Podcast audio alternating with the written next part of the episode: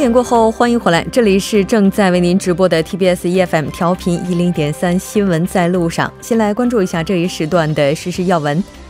文在寅总统今天上午在青瓦台与检察总长文武一和警察厅厅长李哲成等相关部门负责人一起，针对检警调查权的调整举行了午餐会。当时，文在寅总统表示。警方应该在调查中得到更多的自主权，拥有起诉的检察机关有必要在事后处理以及补充处理方面多加注意。十五日，青瓦台表示，近期将公布包括预定于今年八月举行的已知自由卫士演习在内的韩美联合军演停止相关事项。青瓦台高层人士当天会见记者时表示。虽然还没有确定，但通过韩美间的紧密协商，将在近期内发表立场。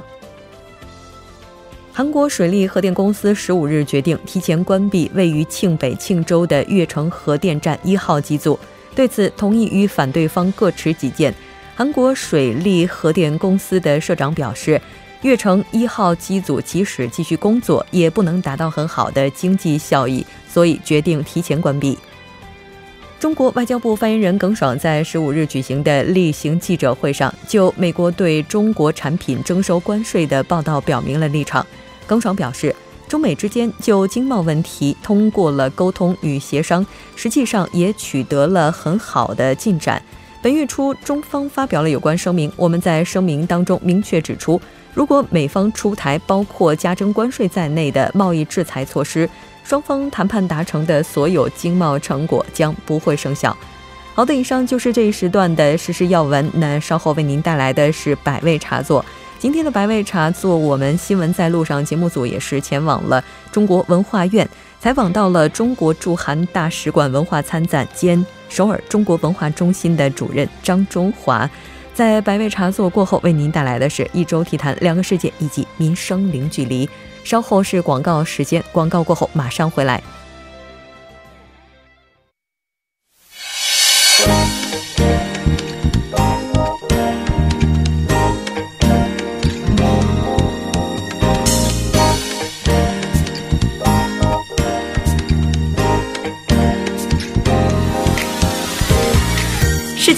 在，人间百味，尽在百味茶座。百味茶座会在周五的晚上邀请各界人士来分享他们的百味故事。我们在上周百味茶座的时候呢，也是来到了韩国的中国文化院采访了前来这里进行特别演讲的故宫专家。今天呢，我们依然是来到了这里呢。其实本来我们希望在六月十一号建台二十八周年的时候采访一位非常重量级的嘉宾，就是驻韩中国文化院的院长张中华参赞。但是呢，因为时间的关系啊，我们是没有能够把这次的日程让它成型。但我们今天是弥补了这个遗憾，来到了文化院，那要采访驻韩中国文化院院长张中华参赞。张参赞，你好。哎，你好，你好，非常高兴今天能够采访到您，还是先请您来跟我们收音机前的听众朋友们打声招呼吧。呃，各位在韩的中国朋友们，韩国的市民朋友们，韩国首尔广播新闻在路上栏目的各位听众朋友们，大家好，我是中国驻韩国使馆文化参赞兼首尔中国文化中心主任张中华。我们今天也是非常高兴能够看到您，并且我们此时此刻所在的地方就是故宫文化创意相关的这样一个展馆。那应该说整个氛围都是非常有中国氛围的。那今天采访到您呢，其实也是想要了解一下您和首尔相关的一些故事。应该说呢，我们了解到您来到韩国就任文化院院长，一晃就是半年的时间了。不知道这段期间您的这个工作进展的情况怎么样呢？呃，谢谢主持人。就任以来呢，得到了各方的关心和帮助。文化院的各项教育和体验活动也都有条不紊的进行，同时呢，举办的各项文化展示和讲座活动也得到了大家的关心和积极参与。那我其实还有一个特别好奇的问题，就是在您的眼中，哈，韩国是一个怎么样的国家呢？呃，人们常说中韩两国地缘相近，人缘相亲，文缘相通。中韩两国有两千多年的交流历史，文化上的相似性让人倍感亲切。另一方面呢，韩国文化的特殊性也新意十足，让人眼前一亮。其次呢，韩国是一个重视文化的国家，在快速经济发展的过程中，文化的保驾护航作用必不可少。来到韩国后呢，通过参加和举办相关活动，我发现无论是韩国的文化传播形式、文化内容的多样性和大众对文化的接受度和反响水准都是很高的。嗯，是的。应该说，中国和韩国在文化方面有很多相通的地方。那我们了解到，不久前文化部和旅游部合并的这件事情也是备受关注的。相信您也是在改革后呢，在各方面做了很多的努力。您是怎么看待着这个文化以及旅游他们融合的必要性呢？呃，文化和和旅游本来就不分家，旅游本质上是一种文化体验、文化认知与文化分享的一个重要形式。与此同时呢，文化又需要通过旅游来创新、传承和传播。文化和旅游部的主要职责呢，就是研究制定文化和旅游工作的政策措施，统筹规划文化事业、文化产业、旅游业发展，深入实施文化惠民工程，组织实施文化资源普查、挖掘和保护工作，维护各类文化市场，包括旅游市场秩序，推动中华文化走出去等等。这个文旅融合呢，是中国人民精神消费、物质消费需需求升级的一种反应。这种需求体现在行政管理上，就是机构合并。因此，文旅融合是一种大势所趋、水到渠成的结果。应该说，一个国家如果它有着非常深厚的文化，那这个文化本身可能就是吸引游客非常重要的一个元素。那当然，我们在旅游的时候，如果缺乏了那么多文化的因素，可能这个景点本身它的魅力也会打折不少。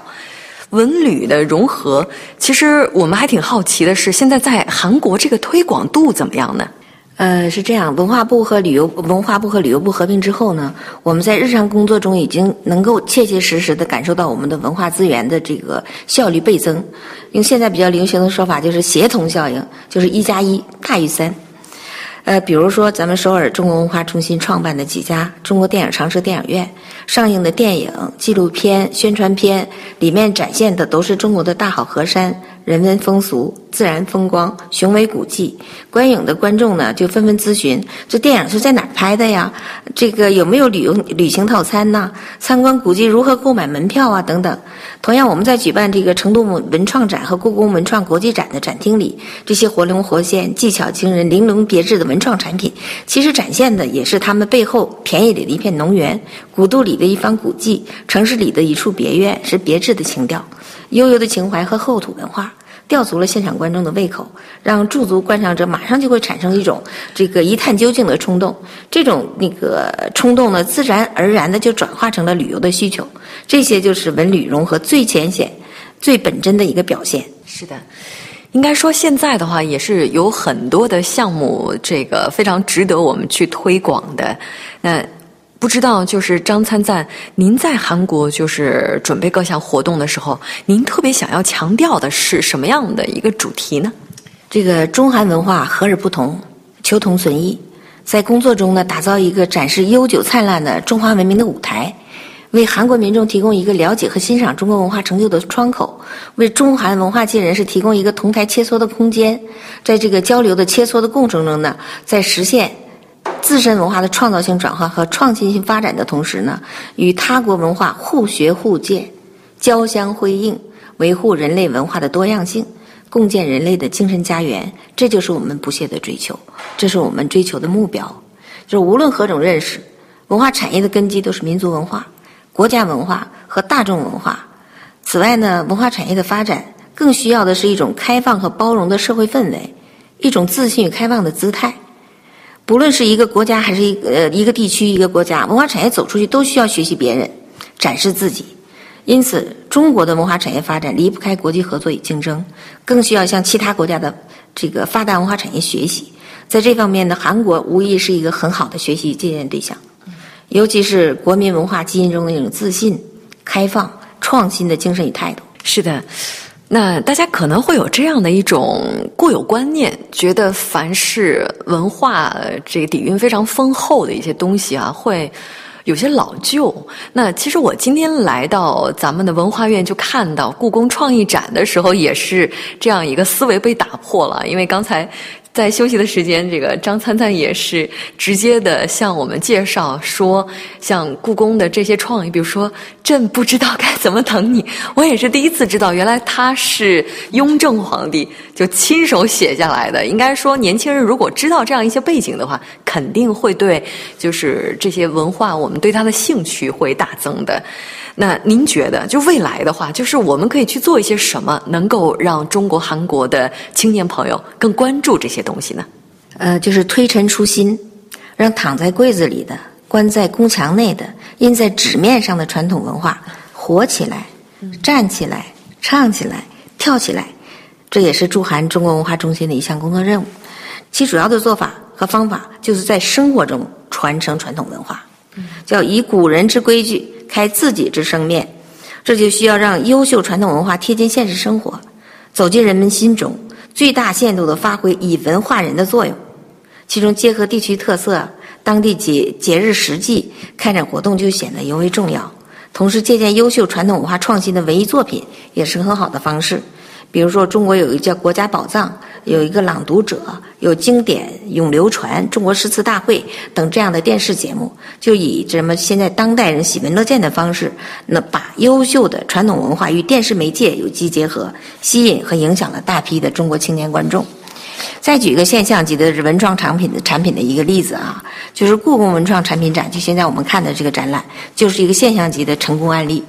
这个二零一三年呢，就是朕知道了。朕知道了，这也是皇帝的御批，这个叫皇帝朱批纸胶带，你就做那个纸胶带上面写的“朕知道了”，然后这个受到了热捧，卖到脱销，成为了一个现象级的一个事件。呃，这以后呢，这故宫文创产品呢，陆续出现了多种这个爆款的产品，所以通过这些事情呢，可以看到，不论是青年人。不是不青青年人不喜欢和不关注这个传统文化，而是青年人喜欢以何种形式去了解和学那个传承传统文化。所以换个角度看呢，也正是文创产品拉近了现代人与传统文化和古代文化的距离，为传统文化增加现代生活气息和生活功用，让传统文化更加贴近现代生活，融入现代生活的方方面面。所以呢，用打造打造文创产品的这个思路呢，介绍中国传统优秀文化。是我们的一个重要的工作思路和研究课题。是。就是让这些传统的文化贴近生活，可能也是所有做文化推广的业内人士一直在思考的一个问题。其实我就想到了像韩国的景福宫哈，就在之前的时候，大家可能对韩服的关注度并没有那么高，特别是外国朋友。但现在的话，大家穿上韩服，可能每天会有一定的游客，他们可以免票的进入，所以这个可能也成为了景福宫一道非常亮丽的风景线。这也应该是传统文化和我们生活贴近的这样一个案例了。那首尔的中国文化中心，我们想了解最近有没有一些比较具有代表性的活动呢？上周啊，是咱们首尔中国文化中心比较繁忙的一周，几部重头戏同时上演。这六月五号，美林的世界在首尔，韩美林全球巡展，韩国站展览在首尔艺术殿堂举办了开幕式。呃，韩国总统文在寅夫人金正淑，中国驻韩国大使邱国红，韩国文化体育观光部。长官都中焕、首尔艺术殿堂社长高鹤灿等韩中人士出席了开幕式。韩美林大师呢是这个北京奥运会吉祥物这个福娃的设计者，也是中国国航那个徽章的徽徽标的这个设计者。他呢还是一个横跨书法、美术、雕刻、工艺设计等多个领域的大师。他的作品不仅向韩国展示了这个中国艺术的这个善美爱的艺术境界。作品背后的故事和韩老师的艺术人生更加精彩。这次展览呢，共展出这个平面呐、青铜雕塑啊、铁艺呀、呃陶瓷紫砂呀、木雕啊、影像新媒体呀等各类作品三百余件。展览持续到七月八号，欢迎广大听众朋友抓住机会一一饱眼福。呃，那我们也希望更多的朋友，如果您要是关注的话，一定要到现场，不要错过这么精彩的这样的一次展览。那作为首尔中国文化院的院长，不知道未来你有没有特别想要达成的目标呢？呃，今年呢是文化中心成立的第十四年，十多年来呢，呃，这个我们中心呢秉承优质、普及、友好这个合作的这样一个宗旨，积极开展文化活动、信息服务、思想交流、教学培训等有关活动，在中韩两国各界的亲切关怀和大力协助下。这个为弘扬中国优秀文化、促进文化交流与合作、密切中韩友好关系做出了积极努力，逐渐成为了一个展示中国文化的一个窗口，促进交流合作的一个平台，沟通密切国民友好感情的桥梁，受到了两国各界人士的这个广泛赞誉。这个首尔文化中心呢，见证了中韩关系的蓬勃发展。在中韩关系迎来全面发展的未来，首尔文化中心将必将任重道远，发挥更加重要的作用。以文为媒，谱写中韩两国友谊的崭新乐章。这个文运同国运相牵，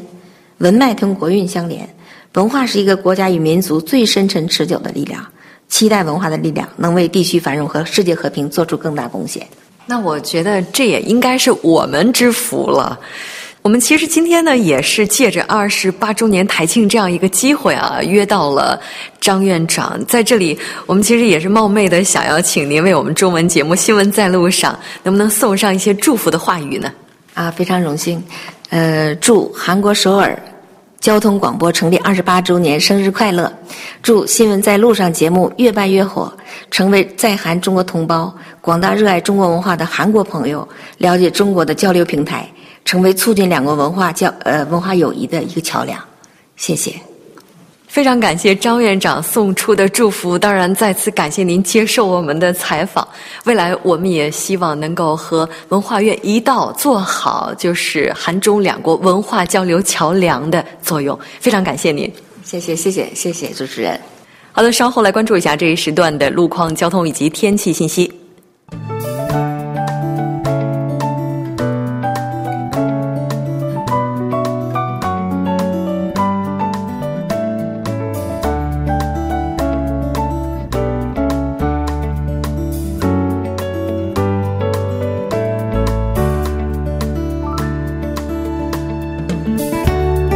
晚间七点十八分，依然是由程琛为大家带来这一时段的路况及天气信息。继续来关注晚高峰时段首尔市的实时路况。第一条消息来自奥林匹克大路河南方向如意上游至汉江大桥这一路段。不久之前呢，停靠在该路段四车道上的故障车辆问题已经得到了及时的解决，路面恢复正常。接下来是在江南循环路城山方向奉天隧道入口至隧道中部路段的四车道上出现了故障车辆，相关人员呢正在积极处理当中，还望后续车辆保持安全车距，小心驾驶。下一则路况来自杨花路东桥洞丁字路口至宏大入口站方向，不久之前呢受交通临时管制而无法通行的三车道，目前已经解除管制，恢复正常通行。继续来关注天气。今天受到来自东海岸地区的高气压影响，全国大部分地区天气晴朗，并且空气质量优秀。但全罗道地区的雷电大风和短时强对流天气呢，将会一直持续到明天的早间时段。未来三天，内陆地区的晴热天气将会一直持续，并且大气扩散条件转好，雾霾浓度偏低，十分适宜出行。一起来关注首尔地区的城市天气预报。今天夜间至明天凌晨晴。最低气温十七度，明天白天晴转多云，最高气温二十八度。好的，以上就是这一时段的天气与路况信息，我们稍后再见。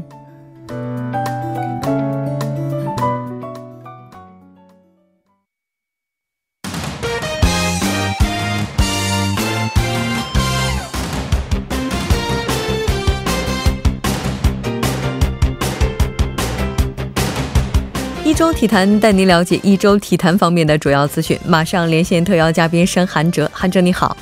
主持人好，大家好，很高兴和您了解本周体坛方面的主要资讯。第一条消息呢，一定要谈的就是在昨天晚上开幕的俄罗斯世界杯了。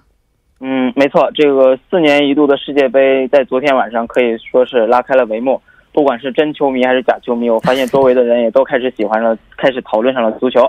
嗯，十四日二十三点三十分，俄罗斯世界杯开幕式在这个莫斯科上演了，这意味着四年一度的这个足球盛典正式拉开了帷幕。虽然开幕式上表演时间不长，但非常有创意，也能见到许多不同的这个中国的这个元素。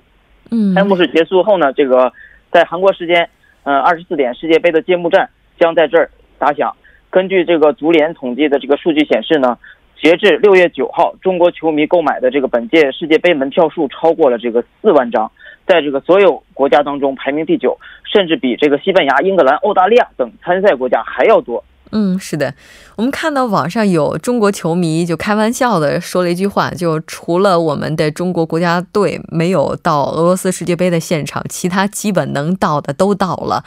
那应该说，昨天晚上在比较短的这个开幕式之后，哈，也是正式的打响了世界杯的第一场战役。那我们也来看一下开幕式的这个表演名单吧。据说这个阵容也是非常强大的。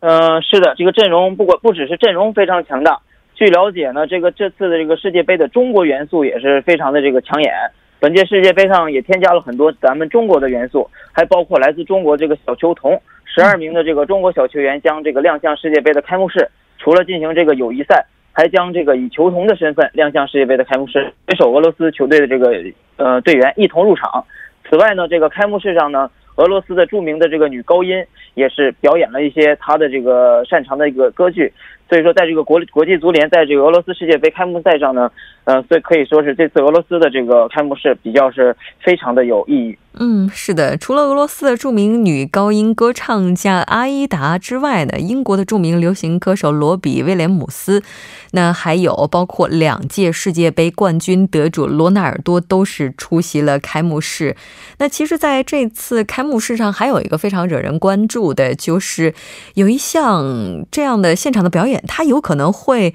这个创下吉尼斯的世界纪录。没错。在这次开幕式上呢，将有一个一千五百六十一人的这个表演团队练习这个颠球。该项目呢有望突破这个吉尼斯世界纪录。呃，在这个俄罗斯的这个体育场呢，这个西南建于这个一九五六年，曾经是这个一九八零年莫斯科奥运会的这个主场，并曾经举办过夏季的这个奥运会和这个欧洲杯。呃，田径赛等一些国际赛事可以容纳八万一千人同时观赛。俄罗斯的这个世界杯期间呢，这个体育场是呃将。呃，在内是有四场的这个小组赛，一共是这个八分之一的决赛和一场半决赛和决赛的这个场地是在这儿举行，所以说这场比赛这个场地呢，呃，作为开幕式场地也是非常有意义的。嗯，是的，没错。其实每年的世界杯对于欧洲啊，包括一些比较这个像，还有一些其他比较有名的豪门足球俱乐部来讲的话，也是他们发掘新的球员的这样的一个场次了。那我们看到说世界杯呢，目前已经是炸出了第一个未来的巨星了。嗯，是这样的。呃，这场比赛我也是看了，这个也是非常精彩。嗯，这个第一个球星已经是被炸出来了。呃，世界杯的这个处子秀，二十二岁的这个俄罗斯的这个球星，呃，戈洛，呃，光辉全场，五次关键的传球比沙特队全队还多，送出了两次这个直接的助攻，一个一次间接的助助攻。呃，中场前这个无解的右脚的这个任意球也是锦上添花。所以说，这位二十二岁的小伙子，我觉得未来真是前途无量。嗯，是的，没错。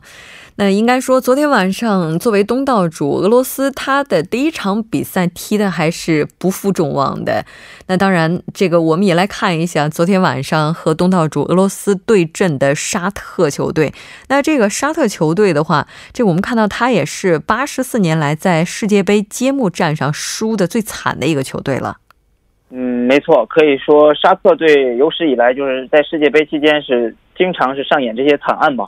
但是也不能这么说，毕竟是一支亚洲的老牌强队。但是沙特队往往在亚洲层面上表现的非常出色，但是一到这个世界杯上呢，往往会输掉大比分。我觉得这也根据跟那个，呃，他们这呃他们的这个人性的这个有关，因为他们每到这种大赛可能也会紧张，特别是这种开幕式的比赛，也会影响到他们的一些状态。嗯，是的。那其实有这样一个传说啊，世界杯的东道主在开幕式当天进行的第一场比赛当中，几乎是从来没有输过的，真的是这样吗？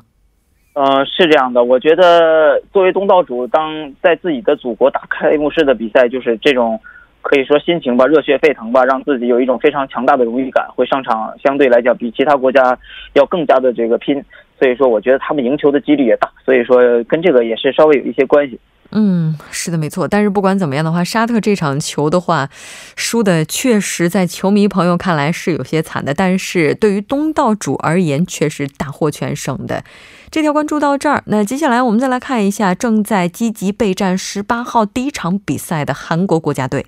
是，我先了解一下韩国队吧。二零一八年这个俄罗斯世界杯呢，在这个十四号开赛，韩国队是被分到了这个 F 组，同组的对手有这个德国、墨西哥和瑞典。